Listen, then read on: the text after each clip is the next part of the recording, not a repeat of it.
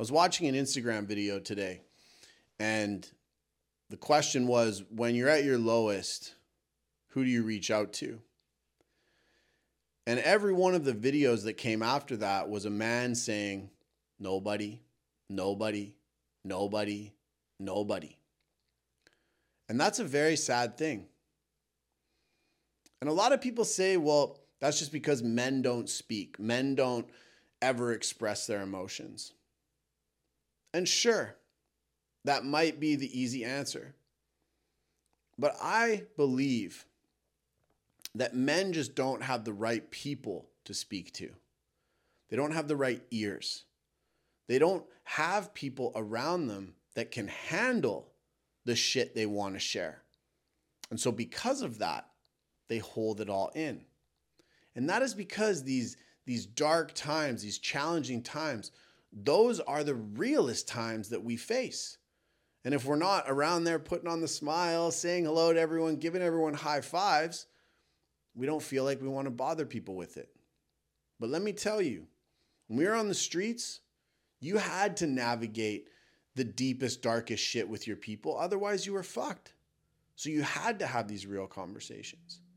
So I really, truly want to take this moment to invite men into these more real conversations, into coming from a place of truth, coming from a place of rawness. Now, that doesn't mean you got to be some dreadlock wearing, patchouli rocking, loincloth individual. All you got to do is just be a real guy interested in understanding what's really going on.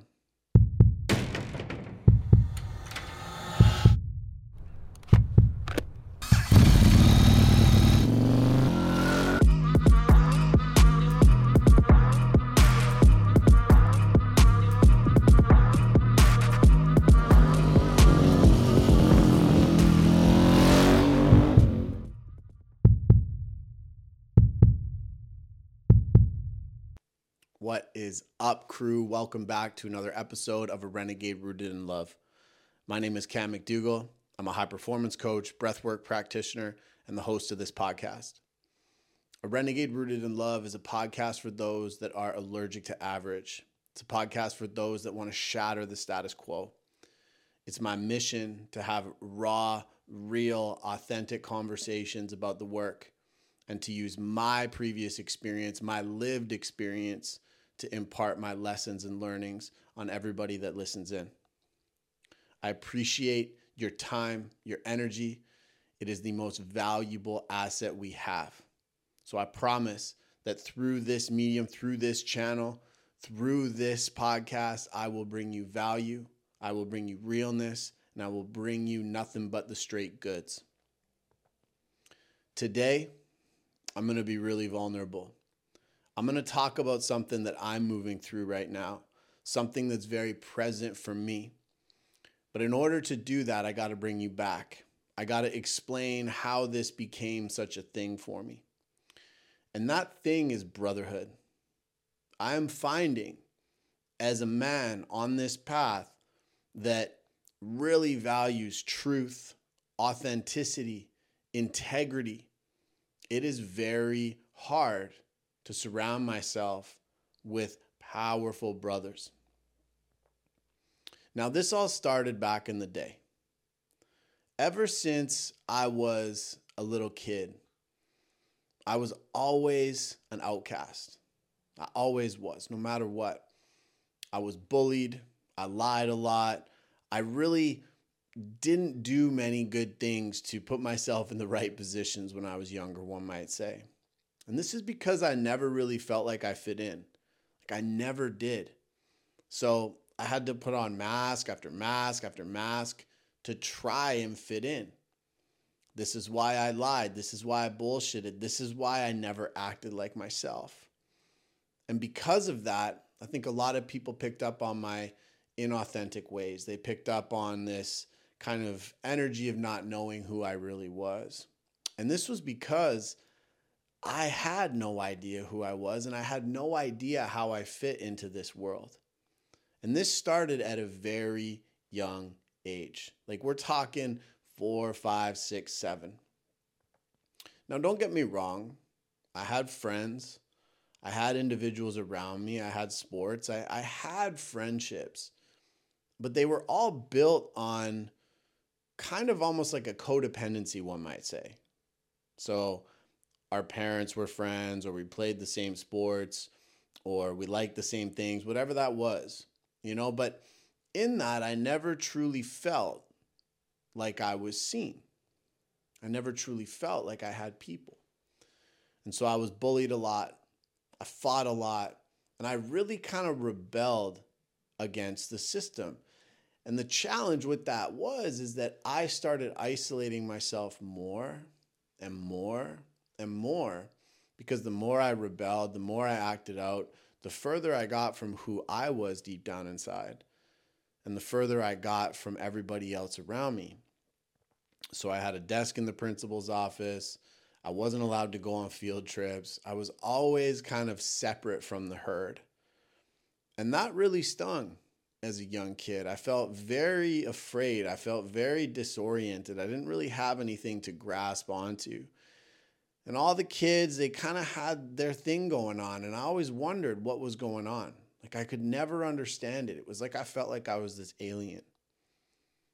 And that carried into my high school years. That carried into my life a lot. Now, it's important for me to mention that, you know, like I said, I did have friends, I did have people, but it was like no one really got me. You know, I was always the wild kid. I was always the one acting out. I was always the one that, you know, was almost some form of entertainment for everybody. And because of that, it was almost like they liked having me around more for entertainment than they did for who I was. And I could feel that. I really could. And this showed up a lot. This showed up a lot in high school when I started partying, and people are always like, oh my God, you're so fun. But if we weren't partying, they didn't really want to hang out. And so there was just kind of always this energy of being the entertainment, but never really finding this depth, never really finding this true connection with people. Now, this all changed for me when I started hanging out with criminals because they were all outcasts as well. And so I'll tell you a little story about my grade eight year in high school. Back then in Vancouver, there were a lot of gangs in schools. It's not the same as it is now, but there were a lot of gangs in schools. There were a lot of individuals that would recruit and I was an outcast. I was skipping class. I was smoking weed. I wore baggy clothes. I, I kind of had this this attitude of like fuck the world, and that's a prime candidate for a gang. And so one day I was walking down the hallway, and I'd heard about these guys kind of mentioning things about me, but I didn't really give it any attention, any energy. But I was walking down the hallway, and there was this massive, massive Aboriginal dude walking towards me. I was kind of like, okay, but he he looked mean. Like you looked at this guy's face and you were like, okay, this guy this guy is gonna do something. And he walks straight for me and absolutely body checks me as hard as he could. Like I went flying. And I wasn't a big dude back then. I was tall, but I was a beanpole. So I just got sent across the hallway, smashed into the lockers, and fell down. And so, sure enough, what did I do? I got up, puffed my chest up, was like, what the hell, man? So he challenged me to fight. I have never been so scared in my life. I was 13 years old, beanpole, had been in a couple scraps, but nothing much. And here I was about to face off with this massive behemoth of a human in front of the whole school. So, sure enough, I accepted. And right as I accepted, I got a guy who came up beside me and he said, Don't worry, bro, we got your back. Now, I'd never spoken to this guy, I'd seen this guy. I knew he rolled with a very interesting crowd. And that gave me a bit of solace. That gave me a bit of kind of calm. I was like, okay, what does that mean? So, sure enough, bell rings. I swallow this fear, this anxiety in my gut meet up with my one buddy and start walking down to the park where all the kids used to scrap. The whole school was coming. It was like it was like everybody and their dog was told about this thing. And so everyone was walking down. And I remember just shitting my pants because I'm not kidding. There were hundreds of kids going down to the park that had heard about this. And sure enough, I get there. There's a huge circle, huge circle. And here I am, you know, kind of a timid kid, but I'm like, all right, I got to prove myself. I got to do my thing. And so I walk into this circle and I'm like, maybe I can win this. Maybe I can really make a name for myself here. So I walk into the circle. He's in the circle. Right away, guy runs at me, sinks his fist into my face. Boom, knocks me on my ass. I swear, still to this day, I can visualize that fist coming at me. It was like a cannonball hitting me in the face. And I fall to the ground, so out of it, seeing Tweety birds, like I was fucked up. Before I know it, I look up and I just see the bottom of his Timberland boot jumping on me, jumping on me, kicking me in the head, kicking me in the ribs. I was getting stomped out. I had heard about this, I'd seen it on movies, but I'd never actually had it. I was getting stomped out. Right at that point, as I was cowering and taking the hits and getting blows, out of the corner of my eye, I saw about five or six guys running at full speed into the circle. Sure enough, these guys jump this dude who's stomping me out, and they absolutely shit kick him. They call me over, they make me put my blows in, do my thing, and then they send these guys on their way. They ended up beating up his two friends as well. And they looked at me right after that gave me the nod, and they're like, You're with us now. Now, I was just a little kid. I was like 13 at this point. And that was the first time in my life where I actually felt seen. It was the first time. That's why this story is so impactful. Because these guys were like, You're with us now. No one's going to touch you. Let's go. And from that moment on, I started really having this love for the criminal world because nobody else jumped in that circle. None of my friends from the basketball team jumped in that circle. Nobody supported me outside of these guys. And I kind of went, holy shit. Those guys actually put their neck on the line, bearing in mind the numbers were a little uneven, but they put their names, they put their freedom, they put everything on the line to come in and support me. Now, they had ulterior motives, right, to bring me in, but still, that's besides the point what this did is this showed me this warrior brotherhood. It showed me this connection, this willingness to hurt yourself for another person. Now, like I said, I'd never experienced this before. I'd had friends, I'd had people, you know, that I'd tussled with, and there were there were various, you know, interactions I had, you know, on the field and all these different things, but nothing like this. Nothing like this. And so right away, I was hooked. I was done. I realized that the only people I wanted to surround myself with were outcasts. They were individuals willing to throw down if it came down to fisticuffs. And that was now my new norm. So moving forward, every town I moved to, every new school I went to, I always searched for the bad kids. I always searched for the renegades. Now, I want to make something very clear here. I'm not condoning criminal activity. I'm not condoning gangs. I'm not condoning the crazy shit that the criminal world does. What I am saying, however, is that criminals have a code. They have a set of principles that they live by. One of them is being real. And still to this day, I have not met many men, many people in the general public that match the realness of many of the dudes I spent time with and did all that shit with back in the day. Now, we won't get into all the crazy shit that went down. We won't get into that here. That's besides the point. What I really want to impart on you is this understanding of a code, this understanding of principles, this understanding of individuals telling you like it is. And that's something that's so valuable. That's something that's so special. That's something that me as a man, I crave. I crave people telling me when I'm being an asshole. I crave people telling me what they think, what their beliefs are. I crave individuals challenging my belief systems because those are real conversations. Those are conversations where you're able to actually see the diversity of life as opposed to trying to fit in to everybody's box to keep the peace. Now, if we go all the way back to where I started this story, that's boy energy. The energy of trying to keep the peace and be everybody's friend and not talk about things that didn't really matter to us, that's the shit I was trapped in when I was an isolated little kid. That's what I did as a little boy to try and fit in in the playground. But now, as men, that's still common practice. Now, don't get me wrong, there are individuals out there that are real. I'm not saying everybody in the general public is fucked up and missing the mark.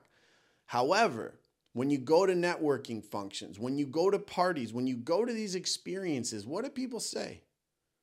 What do you do? How many kids you got? How long you been together? Blah blah blah blah blah blah blah. It's all the same surface level bullshit. Because we don't want to crack any eggs. We don't want to ruffle any feathers. We don't want to make people feel uncomfortable. So we're trapped in this surface level existence that lacks depth, that lacks realness. So when I left the criminal world, which I had to do, I would have died 100%. The fact that I got out in the way that I did is a fucking miracle. And I'm very grateful for it every single day. But when I did, I hit a huge low because my dad said something very important to me when I was 21 years old. He said, Cam, if you actually want to change your life, if you actually want to get on a new trajectory, you're going to have to get rid of all your friends. For years, I told him there was no fucking way I would do that. I was more loyal to my crew to my homies, to my people, than I was to my family. And that is because, like I said, those individuals understood me. Those individuals saw me. Those individuals, some of them would die for me. Compared to my family, who was always judging me, who was always pushing me away, who was kicking me out, who was doing all these things, I felt way more connection to the underworld, way more connection to my boys. And so, in order for me to actually leave that world, my dad was right. But that meant I had to isolate myself once again and be totally alone. And that's what I did. Still to this day, I don't talk to most of the individuals from my past because I had to sever those ties. There's a select few that have also changed their lives. Shout out to all of you. You might be listening. I love you. I'm so grateful for you. But for the most part, I had to say goodbye to all my boys because I had to create a new sense of self because the world I was in was going to kill me. But I'll be honest, I have not, since those times, met any men that match the realness of the guys that I either did time with or was on the streets with. And I've had some great friends. And I know some of you are listening, and I love you to death. And at the same time, the bonds that you get from bleeding with another man are bonds that are very hard to find. And this brings me to more of the challenging pieces of the present day, where I've had amazing friends in business, in sports, the gym, even the personal growth space. However, when I stopped going to that gym, or I stopped doing that program, or I stopped attending that experience, or I changed my location, those relationships die and they disappear. But I have friends from those days on the streets that I know if I went and met up with, it would be the exact same energy.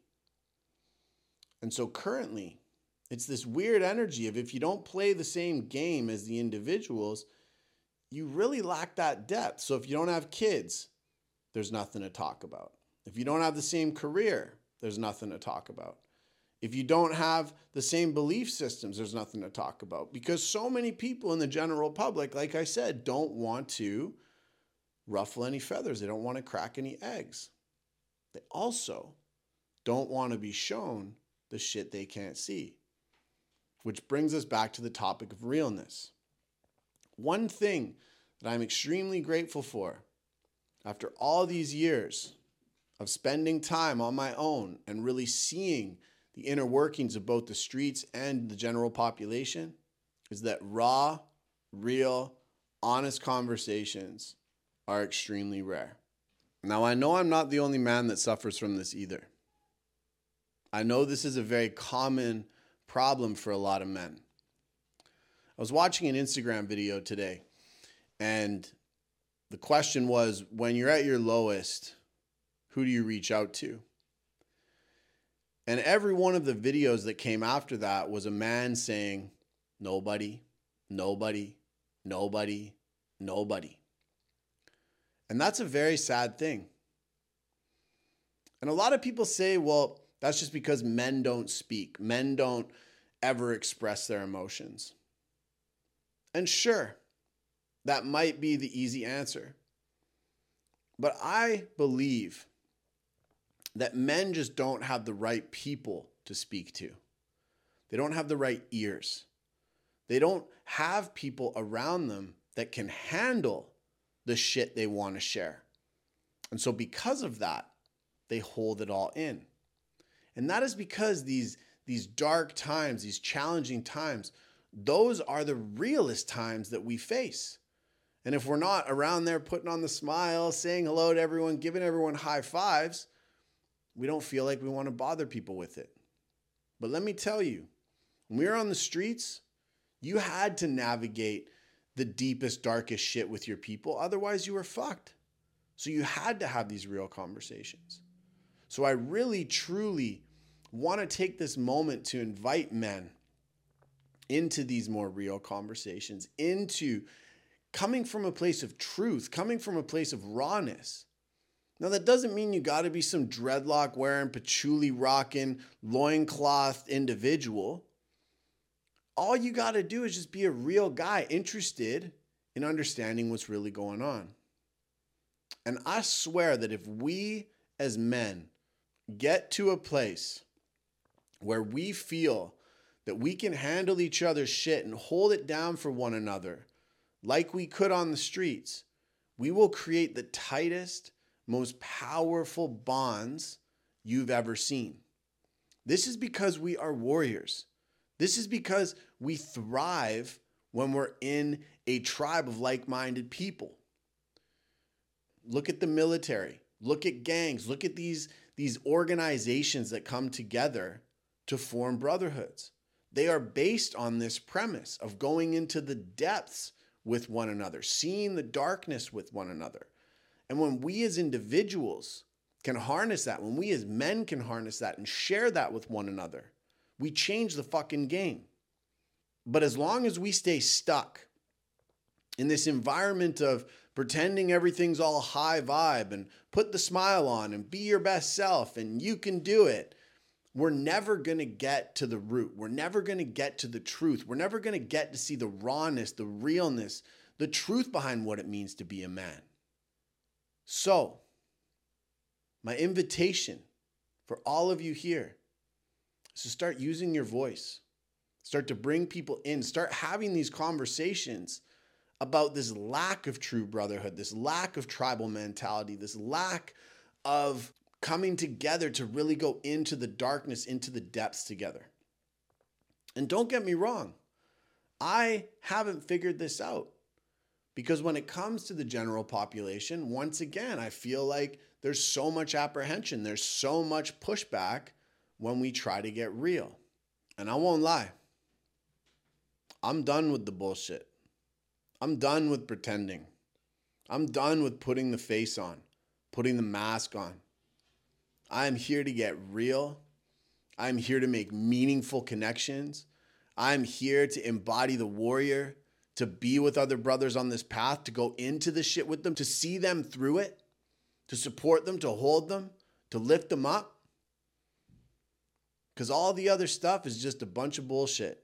It's fake, it ain't truth. So, as I close, I want to call out the personal development space a little bit here. There's this whole idea of protecting your energy, of pushing people away because they don't fit your vibe. I want to invite you to take a look at something. As people get more affluent, get more famous, different things happen, they generally start to become more isolated. They become isolated because they want to protect their energy, they want to block people from taking advantage of them, so on and so forth. But most of those people end up extremely depressed. I know I work with a lot of them. They get extremely depressed. They feel isolated. They feel like they don't have anybody. They feel like they can't have real conversations with people because they've removed themselves so much from what it means to be a true human that they've forgotten how to operate within it. We had a former NHL player, Scott Thornton, come on our group call the other day in the Inbodied Elite Men's group. And one of the men asked the question How do you protect your energy when you play at such an elite level? And Scott had the most beautiful answer. Now, this guy is 18 seasons in the NHL, played for the Montreal Canadiens, the San Jose Sharks, Edmonton Oilers. Like, this guy was top of his class. You know what he said? He said, I'm never trying to protect my energy. I'm trying to invite people up into my energy. And this was so profound. This was so powerful because it showed a man who had reached the highest level in his sport. He was famous, he was a professional athlete. And it showed that he never wanted to push people away. He never wanted to protect his energy because he owned it. He didn't let people tell him not to go to practice. He didn't let people tell him to come partying. He didn't let people do that. He owned his shit. And I want to invite the people out there saying they're protecting their energy to check themselves for a second. Because the world doesn't need more isolated, famous, rich people. The world needs more cohesion. The world needs more connection. The world needs more skill sharing, more inviting individuals into your zone of genius. And sure, you got to create boundaries so you can do your thing. But pushing people away because they don't fit your vibe or they don't fit your vision or you can't manifest with them around, it says something about your ability to control your energy. So, in that, my takeaway for you all prioritize realness, live from a place of authenticity. Don't hold back. Don't pretend to be something you're not to fit into a mold. Always be yourself. Lean into that every single day of your life. And don't get me wrong, I haven't mastered this, but I make a promise to myself every single time I catch myself slipping that I will keep unearthing more of my truth, more of my authenticity, more of my realness so that I can invite other people in to the beauty of true connection. I want to thank you for taking the time to listen to this. I want to honor you for your truth. I want to honor you for what makes you you, your uniqueness. If you're looking for a brotherhood, if you're looking for a community, there's a link below for you to book an interview with me to see if the Inbodied Elite is the right program for you. Now, this podcast is going to be living there for a while. I'm building out a bunch of different programs, a bunch of different experiences for men to get involved in these real conversations. I just want to say that we see you, we honor you, and it's time to let the fucking Warriors out to play. And we can only do that if we're the truest, rawest expression of ourselves. Big love, crew. I'll see you in the next episode.